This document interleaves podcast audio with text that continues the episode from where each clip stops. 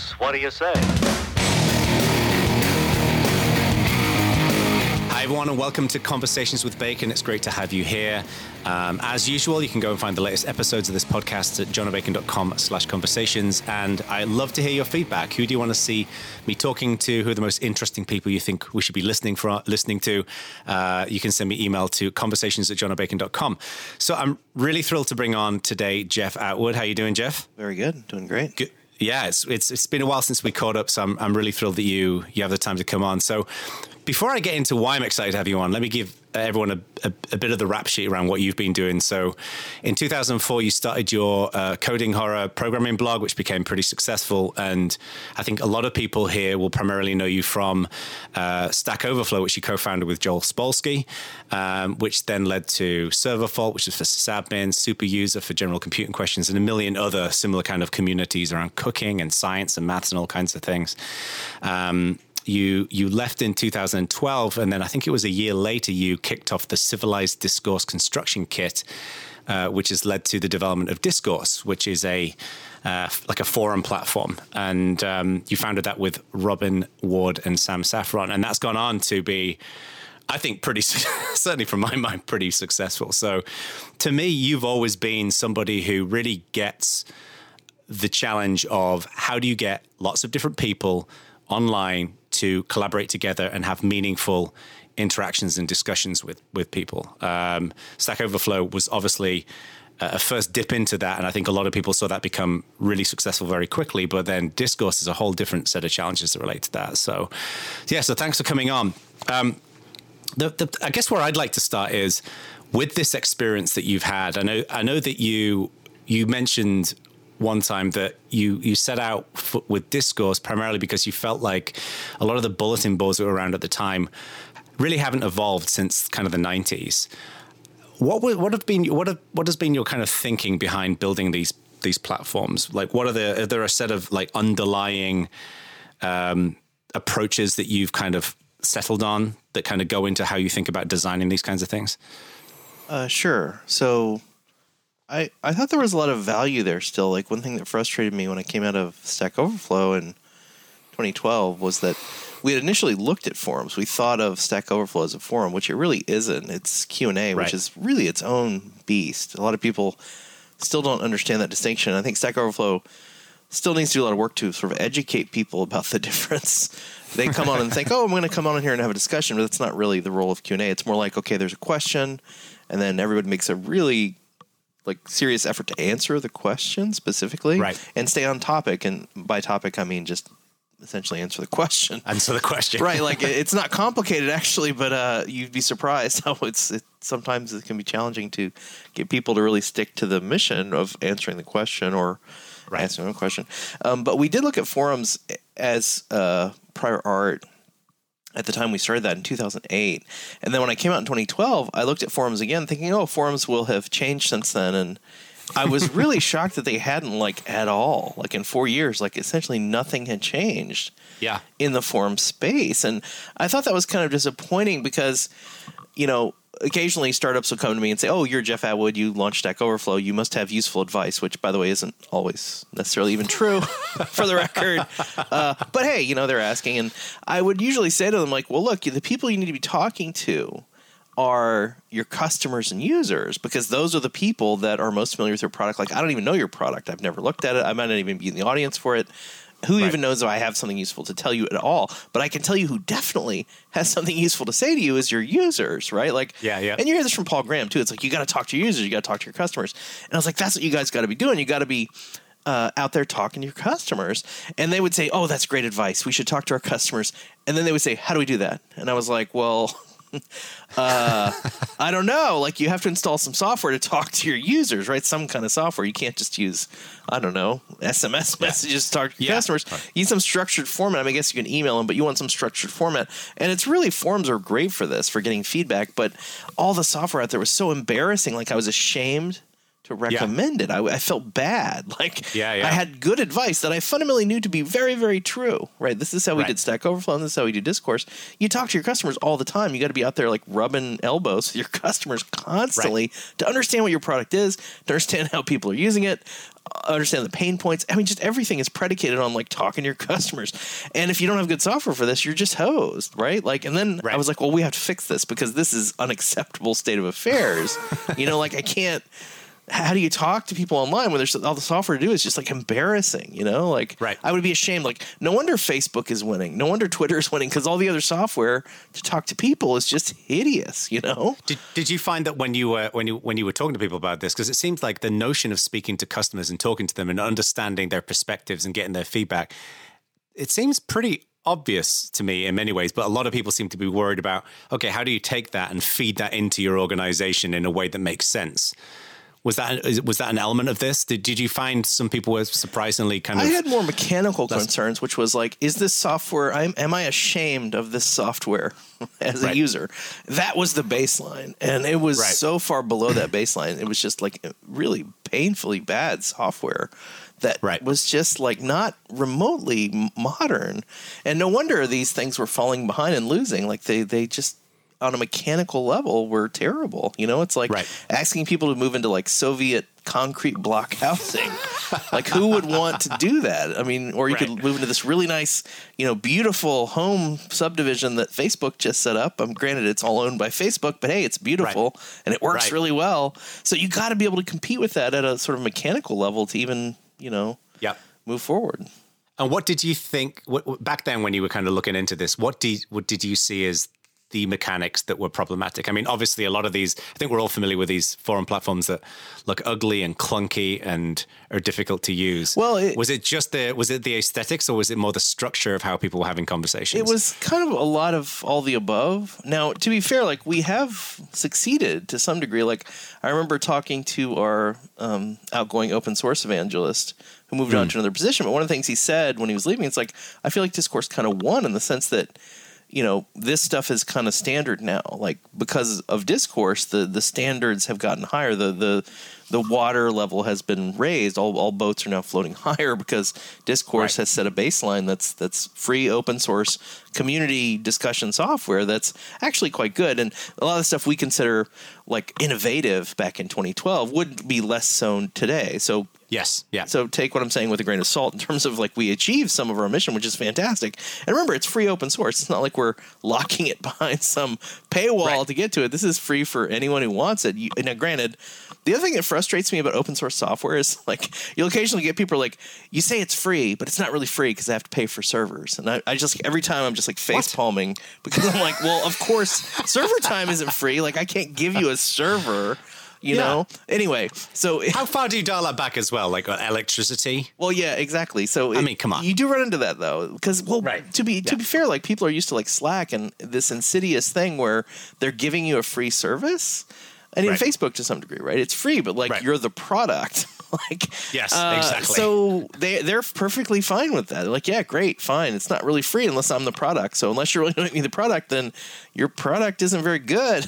and I'm like, well, right. uh, you know, it's like how deep do you go in explaining all that? But anyway, so some of the features that we launched with that were innovative was one was reading. Like I felt like reading was fundamental. Like there's a lot of talking online, and I think this is still actually a problem. We've unlocked all this communication between people that fundamentally doesn't scale. There's like a thousand people talking. There's like ten thousand people talking.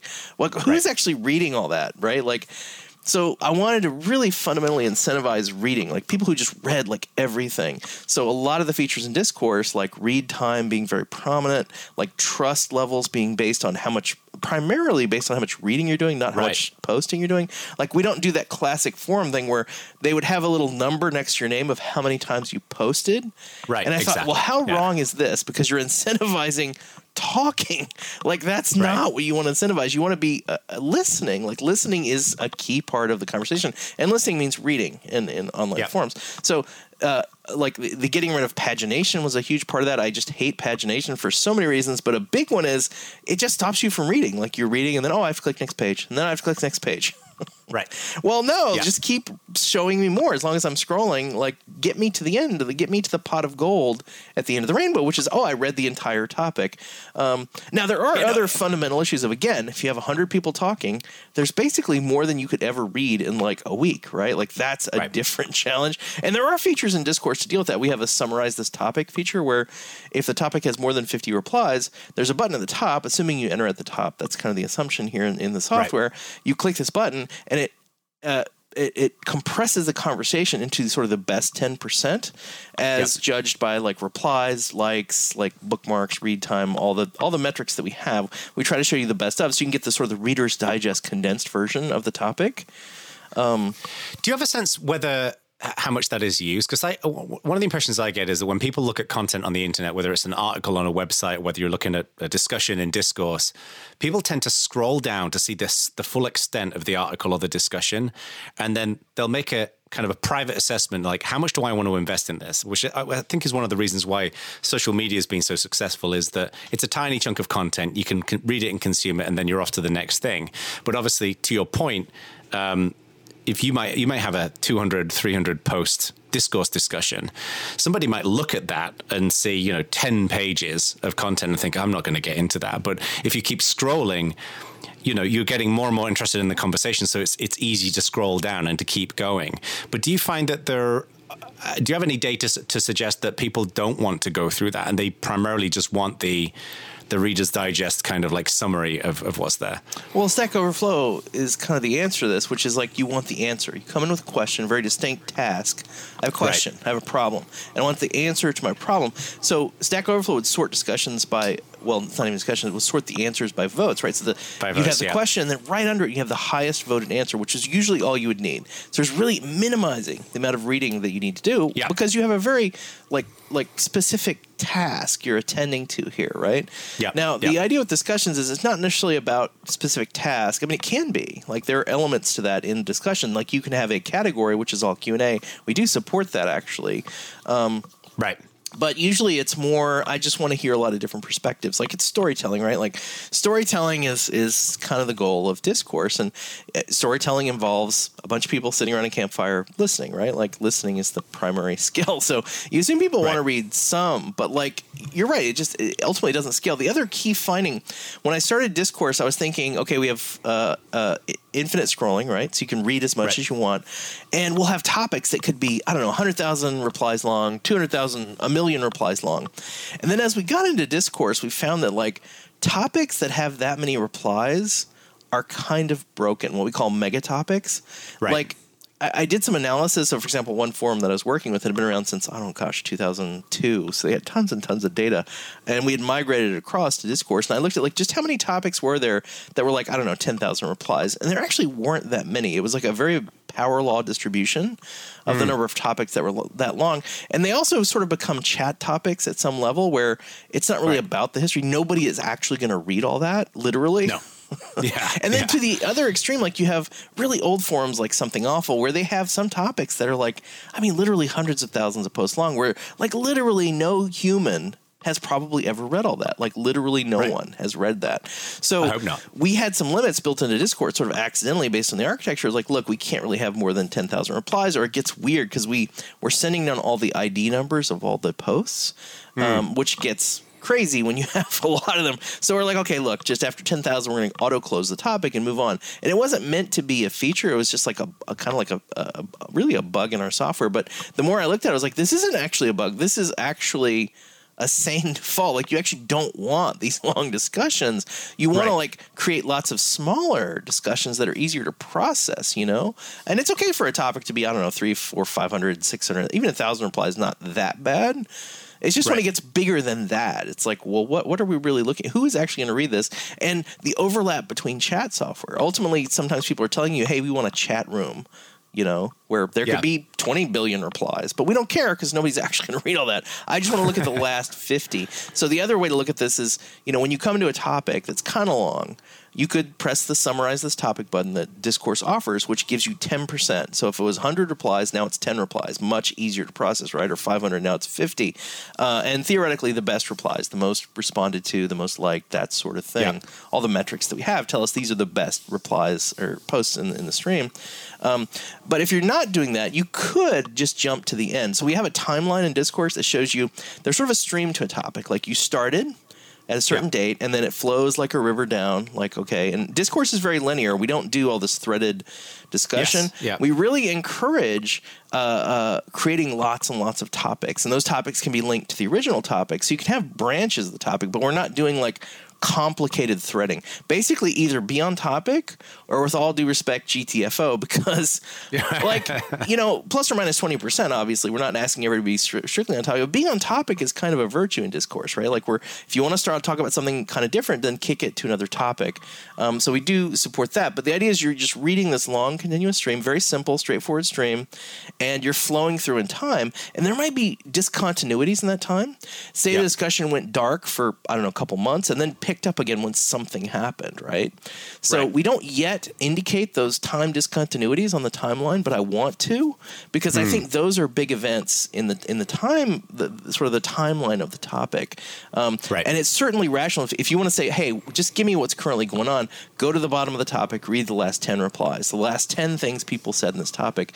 Is you know that's a reasonable thing to do, right? You miss right. some of the earlier discussion, but you know that's that does give you a flavor of what's currently happening in the discussion for better words i mean yeah i mean it seems like there's there's there's always going to be this tension right between um, how are the people who are having the conversations how do they want to organize the information right? So to your, your example of these unbelievably long topics with tons of posts in there um, one of the areas where I've seen that, for example, is when people are asking people to introduce themselves to a new forum right? So this actually isn't really a continuous discussion. It's more a dumping ground for people to say hello. Yep. Um, and one of the things I think is interesting here is that with Stack Overflow, to your point earlier on, Jeff, like there is there is the question and then there is the answer, and the, it's a very transactional relationship, right? You really kind of want to go in there and and find help for the thing that you're trying to solve and the value floats up to the top and obviously that doesn't really work in linear conversations because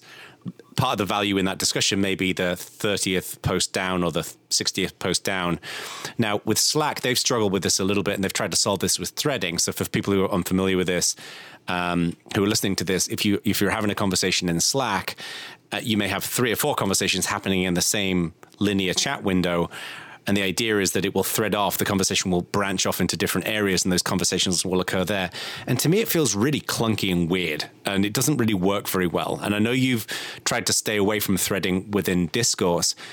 To what degree do you feel like the platform can play a role in organizing these these kinds of discussions or and to what extent is it just in the hands of the users doing it so for example in the earlier days of open source we came up with ideas such as avoiding top posting. That in linear mailing list discussions, you have to reply in line, otherwise it breaks the whole flow because of how email works.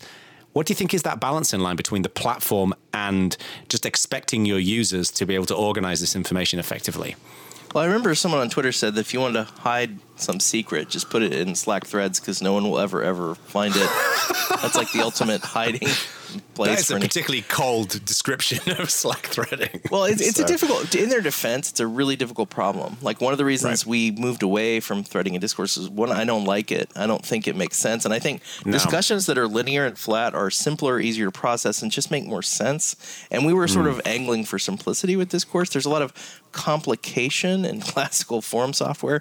My, one right. of my observations of classical forum software was like I look I looked at the page, like the any average page in a discussion, and there were like literally 50 things that I never touched, like in literally, I don't know, five, six years on a particular platform, having lots and lots of discussion. I had never clicked on any of those things, like even once, right? So it was about removing stuff from the page that wasn't being used. So we can just focus on the, the, what people are saying. Like, again, I want people to read stuff to the extent that they can and they have time. Um, so to do that, you get rid of distractions, right? You, you, you add infinite scrolling. So it's just, you just keep scrolling and, you know, it just makes it easy to, to fall into the pit of success, which is reading and listening. Um, Yep. Uh, so I don't know that Threads really accomplished that goal. Now, uh, there's some complementary questions, which are how do you encourage people to start sort of related discussions because I think it's mm. perfectly kosher to start writing a reply and then realize, oh, I'm going off on this tangent, right? Or after the fact, like, oh gosh, we went off on this tangent for 20 posts. Um, so there's tools in Discourse to make it really easy to split discussions. So yes. you go in, yeah. you enter selection mode, and you select. You can select with replies. You can select because there is some very like rudimentary threading in Discourse, like the linking of replies to to upstream and downstream things in the in the stream. So it does track that, and you can sort of conditionally expand. Oh, I just want to see the replies like right now. Like I don't want to scroll right. down another 100 posts. I want to see all the replies to this right now by clicking a button. You can get basically a sneak preview. It's kind of like watching the trailer for the movie before you watch the movie. it gives you sort of a sneak preview. It's like I know people are going to reply to this, right? In fact, I can see that it has six people replied to this particular post. Show them to me right now. You know, that's a form of threading, but it's like a hybrid model. It's very lightweight uh, threading. It's not strict. It's not enforced in the stream. It's kind of a right. duplication almost. Once you expand it, you've essentially duplicated those replies in the stream temporarily, so you can get a sneak preview of what the replies are going to look like to that post. Right. So there's ways to sort of hybridize. That's what we've done. That's what I'm trying to get at. Is we've hybridized a little bit it, and there's some concessions to this sort of thing. But ultimately, right. it comes down to like when writing a reply, another again tooling mechanical thing we did if you press the reply button, there's a little arrow that indicates, okay, what type of reply you're writing. Are you replying to a person, a particular post? Are you replying to the topic itself, just as a general, like I'm replying to the topic. I'm not replying to any particular person. I'm replying to the theme of the topic, right? Right. Um, right. And there's a third type, which is I'm replying as a new topic. Okay. So you mm. can, it's kind of an advanced mode, but once you sort of understand the tooling, you can say, oh, this reply is actually a new topic. And I've done it many, many times in discourse. It's, it's fantastic. Like you want to, you know, it's kind of like Doritos, that old Doritos commercial with Jay Leno. It's like eat all you want, we'll make more. Like there, there's should be lots and right. lots of discussions. You know, there's no right. limit on like have tons of have hundreds, thousands of discussions. That part of of any uh, like forum system scales really, really well. That's like saying, oh no, I don't want to send another email. I right, might actually right. create another email. It's like, well, that's what you're supposed to do. You want lots and lots of emails, right? Like different emails. You don't want one giant email with 500 people replying, do you? right. So how do you how do you approach presenting these features to people because I mean, obviously, email has got a relatively simple set of interactions that dictate how people use it, and then people will use it. You know, so obviously there is replying, there is forwarding, uh, there is replying all, but then people will use it in different ways, and people will, for example, um, branch off those kinds of conversations. And email has been around for so long that a lot of those norms have kind of solidified. I guess one of the challenges with something such as discourse, I saw this actually with a client that I worked with um, in Asia, where this was very much of a business audience. So any level of um, any level of technical distraction, the company was kind of resistant to. So we, we actually ended up hiding some elements of the discourse UI that weren't particularly used. But how do you get that balance between you want to provide these tools to people, but you want them to be discoverable so it's just part and parcel of how they tend to work. Because I think that's one of the criticisms of the older forum platforms is they became so cluttered and so filled with junk that they actually distracted away from the conversation, right? Well, it's interesting that, you know, minimalism and simplicity was always a goal of discourse. I think at launch we didn't actually do a great, we did an okay job at launch. We've actually been pulling stuff away from the interface. Oh, really? Like I can point to, yeah, like we used to display uh, like like counts in the topic list, and oh yeah, yeah, yeah. There's a lot of stuff we've actually been pulling away over time. Uh, but it's also fine to, and actually, I remember on Meta, one of the great Meta, one of my favorite Meta discourse topics was somebody came in. This is a couple years ago, and said, "Hey, like I like discourse, um, but I've hidden a bunch of stuff because I think it could be simplified further. And it was such a great topic because it really made us think, well, do we really need this stuff? Like, and some of that stuff we ended up hiding like long term in the product. Like, that was a great feedback topic. It was exactly the type of customer feedback I wanted. Right. Um, right. And it was a great discussion. And like, oh, gosh, I got so much out of that. And, you know, it's a process. Like, simplicity is really hard because there's a lot of hmm. pressure. Mm to add just a bunch of stuff to your product, particularly once you have like enterprise paying customers. I can point to, I mean, look at iTunes, for example. That's the classic example of a product that killed itself by being just right. there's so many things. It just accreted yeah. all these features and became this monstrous like thing that yeah, nobody yeah. wanted to touch anymore because it was so weird. So there's a lot of pressure to sort of add, add, add, but it's hard to do that in a way that's like sane. Like one of my favorite ways to do it, and the feature that I described. Anybody who's ever used Discourse can actually try this. When so press the reply button. You'll get the composer, the standard discourse composer pops up at the bottom, which you know isn't too yeah. complicated. It's basically one text box, some text yeah. of the, the, the topic you're replying to. But that little arrow at the upper left, you can actually click on that. It doesn't look like a button necessarily, so it's a little bit of a power user feature. But if you click right. that little reply arrow in the composer at the upper left, that's when you get the advanced functionality of what type of reply am I making, right? Like not everybody needs to see that, so it's kind of you know a oh, little bit hidden, uh, and that's kind of intentional. That's a way of like adding functionality that's not like in your face. Like you expect users to have different levels of skill, and for the more power users, you have like keyboard shortcuts. You have like things you can click on that that expose different functionality if you know to click there. Um, these sorts of things. So I do think there's it's a challenge, you know, to, yeah. to, to not essentially blow up your own product with complexity. It happens all the time. I mean, I can point to like right. dozens of companies where this has essentially happened and crept in over time. It takes a lot of discipline. It's very easy to make things complicated. That's trivial. Keeping things right. simple, that's the hard part, right? Right. And one, one thing I'd love to get your thoughts on is certainly when I'm working with companies around how they are deploying um, communities and how they're building communities you know, setting the infrastructure up logically and getting it um, in place is certainly one piece. But for for certain types of community and for certain companies, the concept of like online discussion like this is in many ways entirely unintuitive, right? They they're doing it in email is pretty intuitive, um, but there is uh, elements of confusion around what is the right way in which I should be doing this. Like there's obviously policy pieces like from a company's perspective, how much should I share? Is it okay for me to to to to share uh, particular kinds of things that we're working on, or uh, I don't want to get myself in trouble, or what should I be doing in Discourse and what should I be doing in GitHub or in other platforms?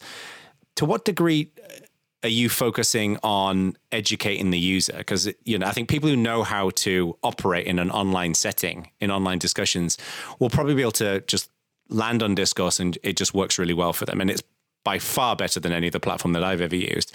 But what about the people who have no idea what to do? Are you trying to help educate them as part of discourse? Is that something that you're focusing on?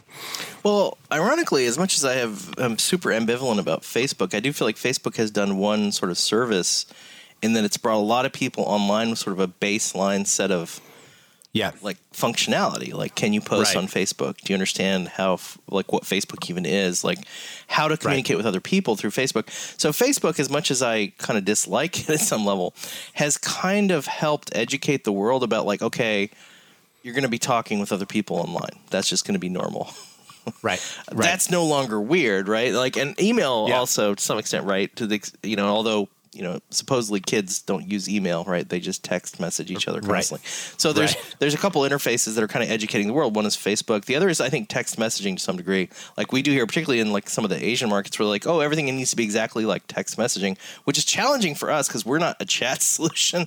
Uh, right. You know, we right. have chat like elements, but that's a that's a very very different set of DNA to go into a product.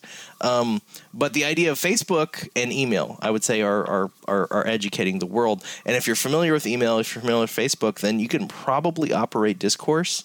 You know, yep. like I don't worry about that as much. We do hear some complaints of like, oh, discourse is you know complicated, and I think what they're reacting to is the fact that you you start with a topic list. It's kind of like email in that sense. You have a list of emails, right?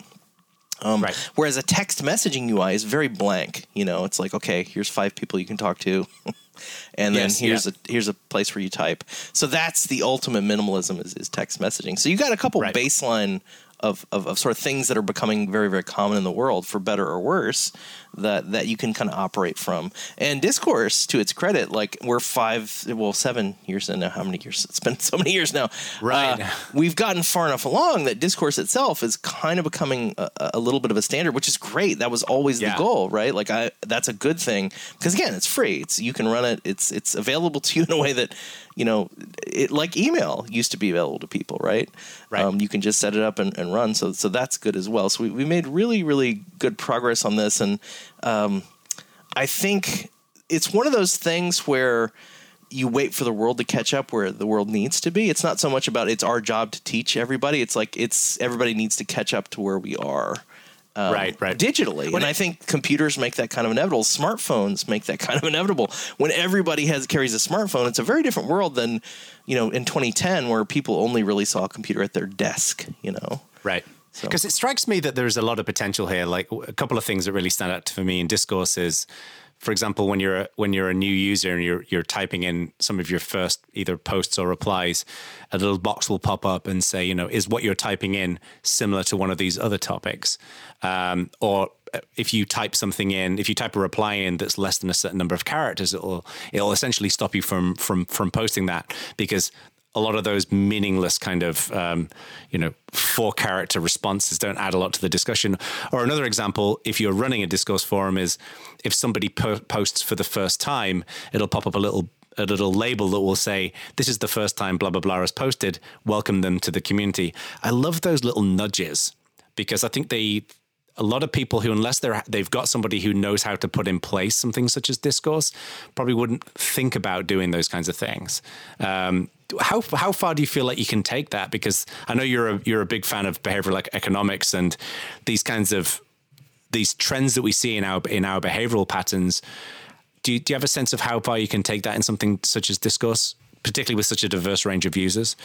Well, I I think it's great that you brought that up because yeah, I Eh, all the research I've done and all my experience so far indicates that the best kind of sort of behavioral stuff you can do is the just in time nudges. Like Right. at the exact time that the user is trying to do X, that's when you can intervene. Um, Exactly, Because yeah. that's the time when you have the highest chance of success, right? Like, Right. so all the advice about replying happens when you start typing your first reply. There's not Yeah. like some long EULA you have to click through because nobody's going to read all that. It's the minute you start typing that's when you want those gentle and, and like a minimal amount of text, like not Yeah, the, the the minimum you think people will actually read. For example, the the the new the new post reply gu- advice is like three bullet points, like one sentence Right. each of like Yeah, here. I love that. and that only Yeah. happens for your first two replies, right? Like we're not going to educate you constantly. Um, so there there is an art to that, and there's so many places where we can do that. For example, another one that we do that isn't quite as visible, but I think is very helpful is once you replied a few times, if you haven't set an avatar, we'll say, "Hey, cool, you're starting to engage with the community. How about you know, so we can recognize you and uh, and, and see you? Like, can you consider setting an avatar so that we can get to know you better? Right? Like, you've started to have some serious conversations with the community, um, Right. Rather than nagging people at, at setup time, like, oh, you got to fill out your profile, you got to put an avatar. That's a big commitment, right? Like, nobody knows if they want to do that, but five replies in they're pretty committed at that point. They've written like five or six replies uh, to, Right. to your discussion area. Yeah. So, So- there's a lot of potential with with the just in time nudges, and huge fan of that stuff. Yeah, and it's and it seems like the right collection of those nudges and people going back to a forum and getting a lot of value out of it that will build that kind of habit where uh, when I think of the communities that I participate in, the reason why I go back is because there's a reason for me to go back. Uh, I'm getting interesting information. I'm having interesting conversations. I remember reading a statistic um, that said that with Stack Overflow, around this is back in 2013 that around 75% of users would only ask one question um, and around 8% of users would answer more than five questions and this is pretty common with communities that um, the, the, I, I refer to it as like the, the the 100 rule that you know with every 100 people 10 of those people will generate most of the material that the rest of them will read and one of those people will be particularly active do you have a sense, Jeff, of how you get people to be more active in communities? Like, is there something, anything you've seen from your body of work that gets that ratio higher? Well, I think it all starts with a core of, like, say, say in the example where you're using discourse as a t- as a tool to talk both among your internal team and among your customers. Like, I think your your employees have to make it a part of their daily routine. Like, it has to Right. be something they've internalized as Yeah. like a place they go to every day. In fact, I was just talking to uh, a friend of mine. His son has a new startup that's about. Um, a new way of handling like carbon credits, a, a really cool uh, company. cool. And a key part of his strategy was the community. And I told him, I was like, you're right. The community is actually really critical to what you guys are doing in this particular case. That's not, not always the case. You know, Hmm. community is kind of like an intangible. It's hard to like identify like where, where the value is, like how community makes you money or advances your company. Um, but in this case, it was really clear. And I said, but even then, you, you, you and your team need to be every day 30 minutes in in the community area discussing amongst yourselves if nobody else. Like even if nobody else shows up, you have to use it because that's Yes. what this is, right? Like it's not some special area I go to that other people do the work. it's where Right. you go to do your work, right? Like otherwise, what what what's even happening here? Like you have to treat it as a part of your daily routine of like stuff. Oh, we're currently working on X, and particularly for his company, which is about carbon credits. Like the strategies they're using, they're going to be a public benefit corporation. There's a lot of really interesting Right. stuff that's happening, and they need to talk about it amongst themselves in a way that creates public artifacts, right? So Yeah. until you've internalized that lesson, you know, you can't just set up a forum and say, "Oh, here, everybody else should go to this forum," right? Like, well, you need to go there. you need to use it. You need to create topics. You need to get value out of it. Like, make it be the thing that you want it to be. Like, do your work in it.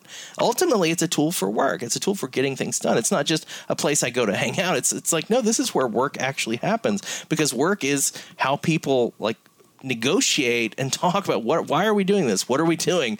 You know should we even be doing this? How do we do Yeah. this? All that all that stuff needs to happen on your public forum to the extent that you can let it happen right? Yeah, and and that's hard. I mean, uh, is it again, hard one of the though? Things- i mean if you think okay stop doing stuff in email. Every time you send an email think should this really have been an email could i actually Oh. do this as a discussion topic? Could this actually be a public discussion right? It's shifting what you're normally doing into more public modes of, of operation. And it doesn't actually Right. have to be public. It could be just on your team or whatever. But like you're getting it out of an email silo. That's job number Right. one. Uh, or getting it out of a chat silo. Like it's okay to have chat. Like chat isn't incompatible the example of chat like if you've seen that pixar movie inside out the way i like to think of it is you have your short-term memory and you have your long-term memory. These are both good for very very different things.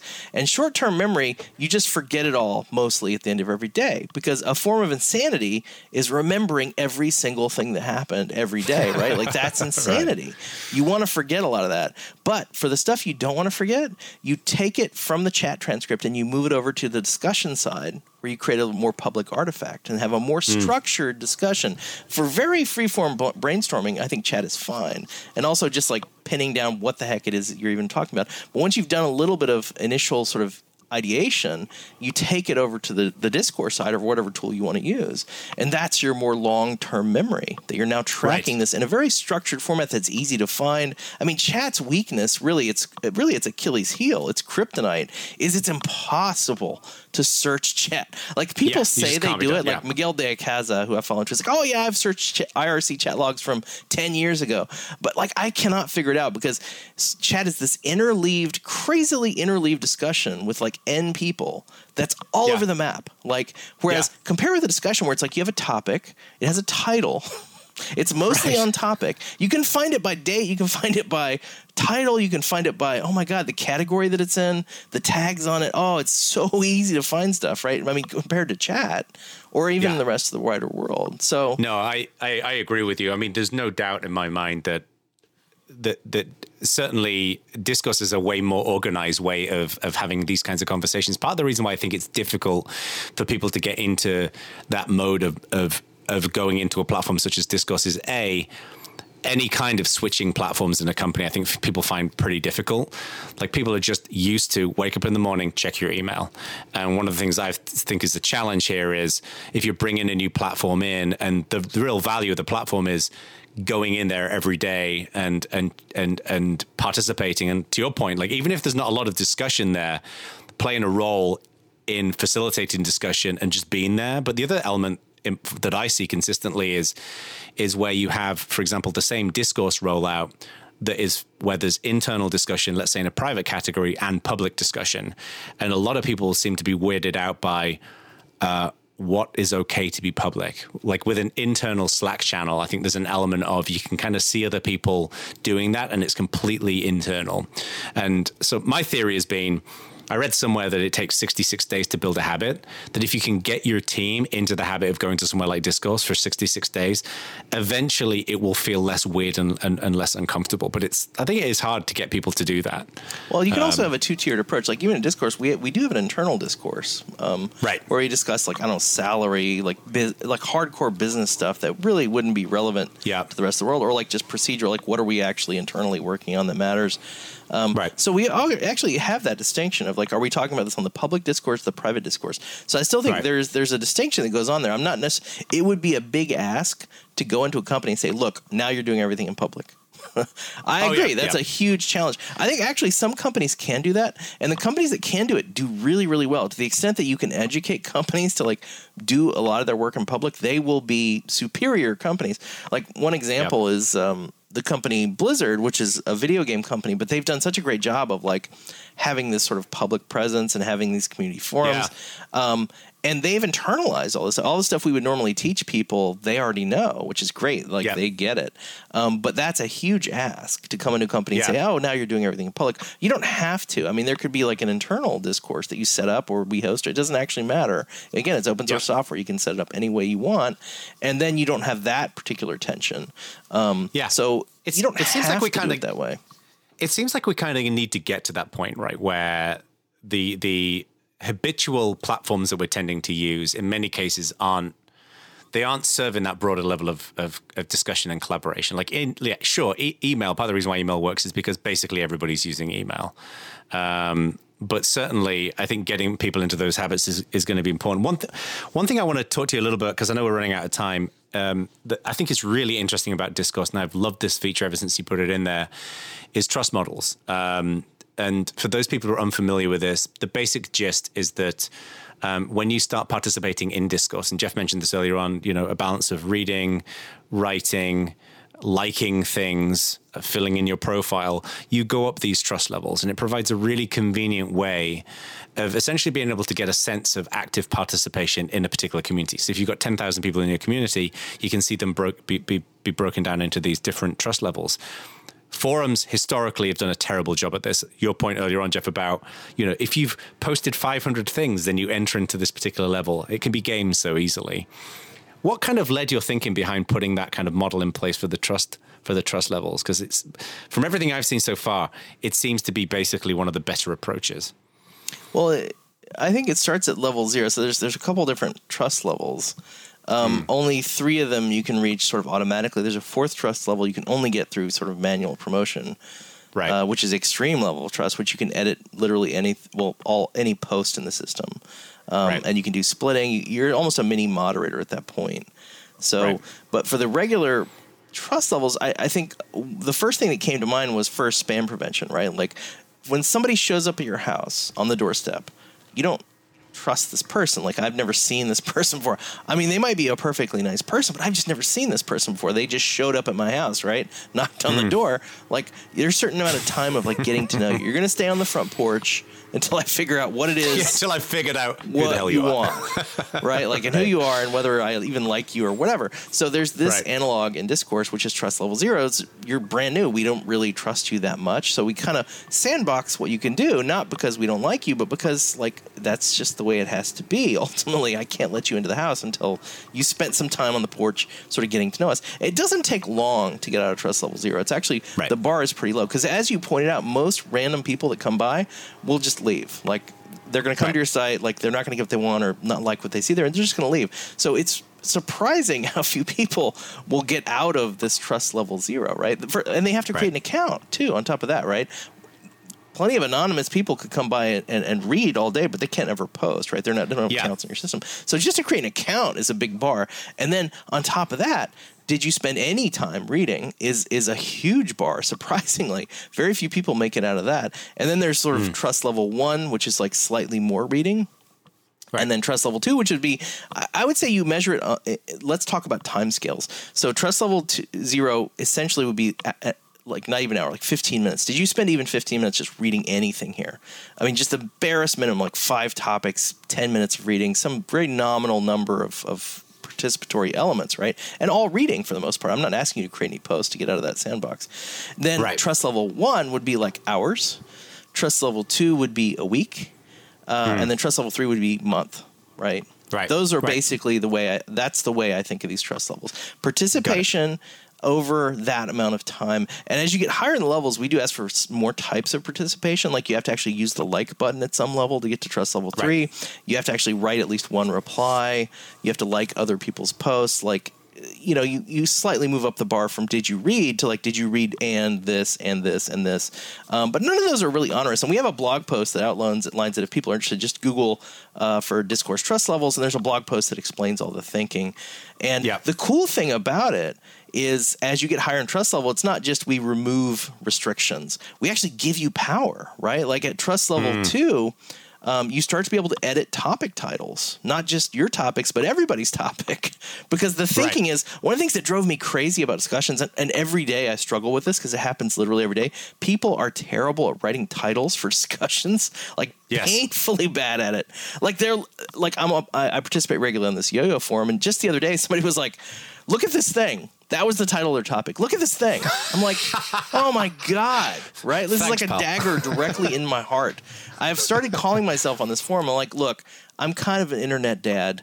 Like, I, I want things to be right. I want things to be organized. I'm kind of just an internet dad. You're just gonna have to deal with it, right? Like, I'm gonna want you to do topics that that have titles that actually make sense because I'm an internet dad. That's just how it is. That's how I can explain things to this particular audience, right? Um, and they're like, okay, dad, whatever. I know you want us to, you know, put our shoes on, take out the trash, whatever, dad. right. So yeah, Yeah. at trust level two, you can edit topic titles and you can edit category. Like people put stuff in the wrong category. That happens a fair bit. Um, right. But yeah, so we empower you to to help. You know, it's not just Right. we remove restrictions; we give you real power, and it makes site owners nervous. And I constantly have to explain to site owners, look, you're nervous because this is actually a meaningful power. That's why it's good. Right. Because if it Yeah. didn't matter, you wouldn't care. Right. So like, it's also yeah. Yeah it's also very scoped as well right? So like it, it, I'm, I would be surprised if people who get into those higher trust levels who get those additional powers would abuse them to any meaningful Well, degree. I had They're probably on going to the yo-yo mistakes, forum. I had the classic old school moderators. They mean well. They're not bad people.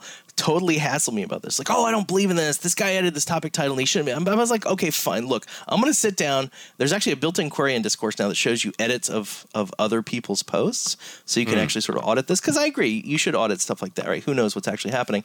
And I went through and literally listed it. Only it, it had only happened like ten times, and every time the level two person who edited made the title better. Every single time, it was a good example of like this is a person that we trusted that actually did something good. Like if you look Right. at what they did, this is a better topic for them having improved the title. And I had to lay this data at the door. It's like, look, look at the data. You're telling me that you're uncomfortable with the idea that people do this, but I'm telling you, if you look at the data, people are doing the right thing here because we trust them. This system makes sense. These people Yeah. are here every day. They have a vested interest in this place not sucking, right? I mean, that's the yeah. way it works. You're here every day. You want this place to be good because if you come there every day and it sucks, what does that say about you? You go to Right. a place that sucks every day. That means you suck, right? That's One of the things I one of the things I found helpful about this as well is just consistently when uh, people are actively participating in a community and they're they're going above and beyond. I think being able to very publicly celebrate those people and the value that they're bringing, and maybe send them a little something as a reward as well. The trust levels is a nice, I think, reasonable way in which you can model that. Now, it's not perfect to, to model this, but in almost every single situation where I've worked with a company and I've said, when people get into trust level three, this is something you should celebrate. Like these people shouldn't, in my mind, be just you know very capable people who sit in the shadows you should be saying like these people have gone above and beyond. They are the cornerstone of of, of what we're doing in our community. And when we celebrate those folks they love it. And i think it gives other people an inspiration for them to continue going through that. But then that raises the challenge uh, you don't want people just going and gaming the system, right? But it seems like you've designed the trust levels in such a way where, well, essentially the requirements for it are just the basics of reasonable human engagement, right? Yes, and one thing I really resisted, and, and they actually implemented this in Stack Overflow later, was I didn't show you progress bars of like, okay, in order to reach the trust level three, you need to do this, this, this, and here's your progress bars to each of those goals, right? Right, You could right. do that, but to me, that was a bridge too far because that was making it an explicit goal. That was actually Right. really encouraging people to to do it like too much. Like th- there's a fine line. Like you want to encourage people, but not like yeah, it, it's tricky, right? So you'll notice in discourse we don't do that either, and we do have some complaints. You'll find topics I'm in it, like I want to reach trust level three, but I haven't, and I don't know why, and I want to see like how many days, you know, how many because a certain amount of days you have to visit out of the total, Right. certain amount of posts you have to make, and they want these detailed stats. You know, and we've resisted that so far. We do actually show yeah. it to administrators. If you go Yeah. into a user's account and you see click, you'll see the the the the data of like how far they've come towards it. Exa- right. So you can you can reply to people and give them this information if they ask for it. But we're not showing it as like here's your progress bar. Fill your progress bar to make it to trust level three because I just feel like at that point eh, the incentives get weird. So No, I agree with you. And actually, like when I work with companies, I will actively say, like, don't even mention the word trust levels. Because I actually, we don't want them to look this up on the internet, in my mind. What we want them to do is to come to the community, participate actively, and then we can spot them through the trust levels that they're, you know, doing meaningful work. And then you can start celebrating them. So, um, so um, I know again we're like we're nearly out of time, but what, what's next? I mean, you've you've you've you and the a great community has built Discourse. There's no doubt in my mind that it's the the best platform for building on online communities out there. It's I'm seeing it cropping up more and more places. Um, what what what is next for it for it? I mean, where do you want to go? Like, what is Discourse not doing that you want it to do in the future? Well, I think a couple, a couple things. One is there's a lot of core features we're still getting to that are really interesting. Like I'll give you some specific examples. Uh, one thing we do that's kind of cool is we. One thing we got pressured to do was like online presence. Like, is this person online or not? And I Oh, really yeah, resisted that because that's it's really a chat feature first of all, and second, a feature of discourse is I don't need to care when you're online. Like, I just make a Right. reply. You reply when you're available. You could be in a different time zone. You could be on vacation. It doesn't actually matter. What matters is that when you get to it, you get to it. Right? Eventually, it gets reply. Whether it's today in a few hours, it doesn't actually matter. So the incentives Yep. get weird. But one thing I agreed with was, hey, maybe we could show when people are actively replying to the topic. You know, Right. And we do that, and that is so. It's surprising how powerful that is because you're hanging Mm. out at the bottom of the topic, and you see that two people are replying. You're like, oh my god, Yeah, yeah, it's really it's like a gratifying. Yeah. cliffhanger. Yeah. You know, like I Yeah. gotta see what this person is gonna say, and that to me is a good incentive because a you're at the bottom of the topic where we want you to be. You read the whole topic. You've reached the pot of gold at the end of the rainbow. So we're giving you the right kind of incentive. Like you have read all the way to the bottom. Congratulations. Now you get to see when people are replying. Plus, it lets you know okay, there's a little bit more to the story this person's gonna post. So you kind of hang around and continue the conversation. So the incentives are good and they're aligned. And it's very discoursey. So I actually really like that feature. That's relatively new. Uh, another thing we implemented uh, one or two versions ago is every month we pick. We realize like okay, the lifeblood of every community is new users, right? So Yeah. how do you encourage the new users? Well, we have the trust system. We have all the stuff. We have a little notice we send out when you make it. Even to trust level one, we give you a little PM now and add a boy of like, good work. You made it to trust level one. You actually made it out of the sandbox, which most people don't. Most people don't create an account. Most people don't read anything. So congratulations, you're already like in the top 90% of people that come to the site, maybe more, right? Uh, but Right. beyond that, I was like, but there's really good new users that come in and just like create tons of posts and just start kicking butt immediately. Like they just, they make your community. They come in, they're new and they're awesome. These are your Yeah. star users. So we have like a rookie of the month award that automatically happens to only two users. So really every month it goes through and says who are the best new users, had the most participation, did the most interesting things. And we give them a special award, which is a badge. Like, look, you're one of the new users of the month. This only happens to two people per month. Congratulations. You made the site great. Thanks for coming. Because new users are so critical to survival for a site where like the, the system needs to be automated. Because I found that I was doing this by hand in some communities. I would go through the Yeah. user list and say, who's really kicking butt as a new user? Exactly, Who came in and just like just like, you know, made it awesome in here. Uh, and Yeah. we wanted to automate that so every discourse can benefit because we want every community to survive. The measure of success for discourse is not how many installs of discourse are there. I don't care about that. What I care is how many successful, how many sustainable communities are out there on discourse that survive, that people still go to, that still work. Like people want to go there regularly. That's Right. the measure of success, not how many installs.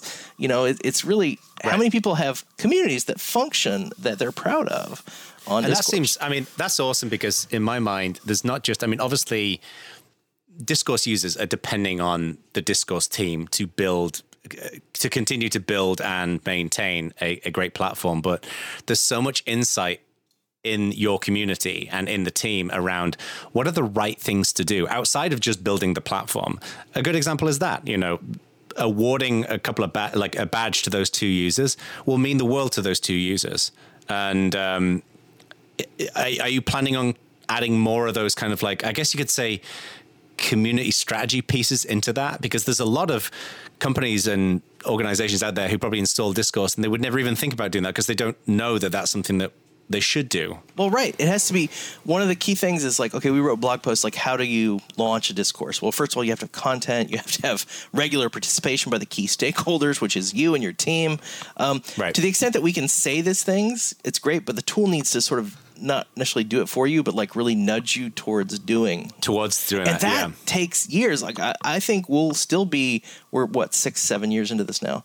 Um, I think we'll still be into that like 10 years out. Like we're still Yeah. actually figuring out the things that make sense and how to really improve the core functionality. So there's still a lot of road left on the mission. You know, Yeah. like as far as we've come, there's still a long way to go.